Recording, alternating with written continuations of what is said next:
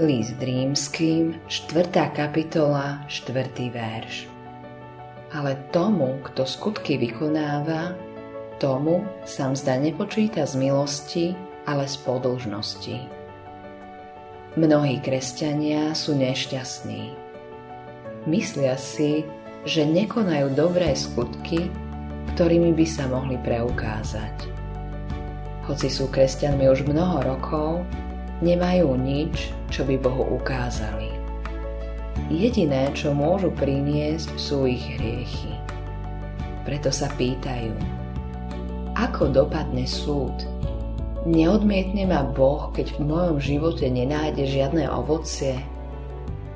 Aj keď sa tak cítiš, nie je dôvod na zúfalstvo.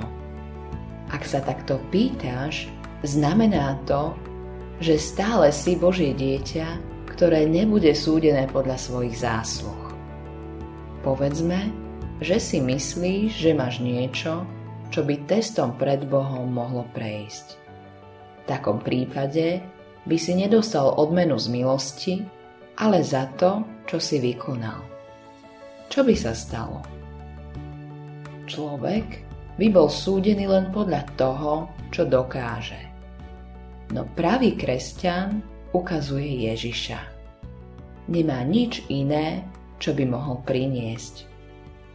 Človek sa môže pýtať, aké nepríjemné je pre kresťana myslieť na to, že sa čoskoro postaví pred Boha a nemá nič okrem Ježiša. Znamená to, že sa stále spoliehame na vlastnú spravodlivosť. Blahoslavený, kto ju nikdy nepovažuje za úspech. Boh ti odplatí milosťou.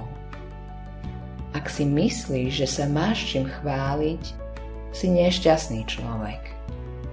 Budeš súdený podľa toho, čím sa preukážeš. A bude to odsúdenie do pekla, pretože v nás nie je nič, čo by nenakazil hriech. Všetky naše dobré skutky sú ako špinavé handry, hovorí Božie slovo.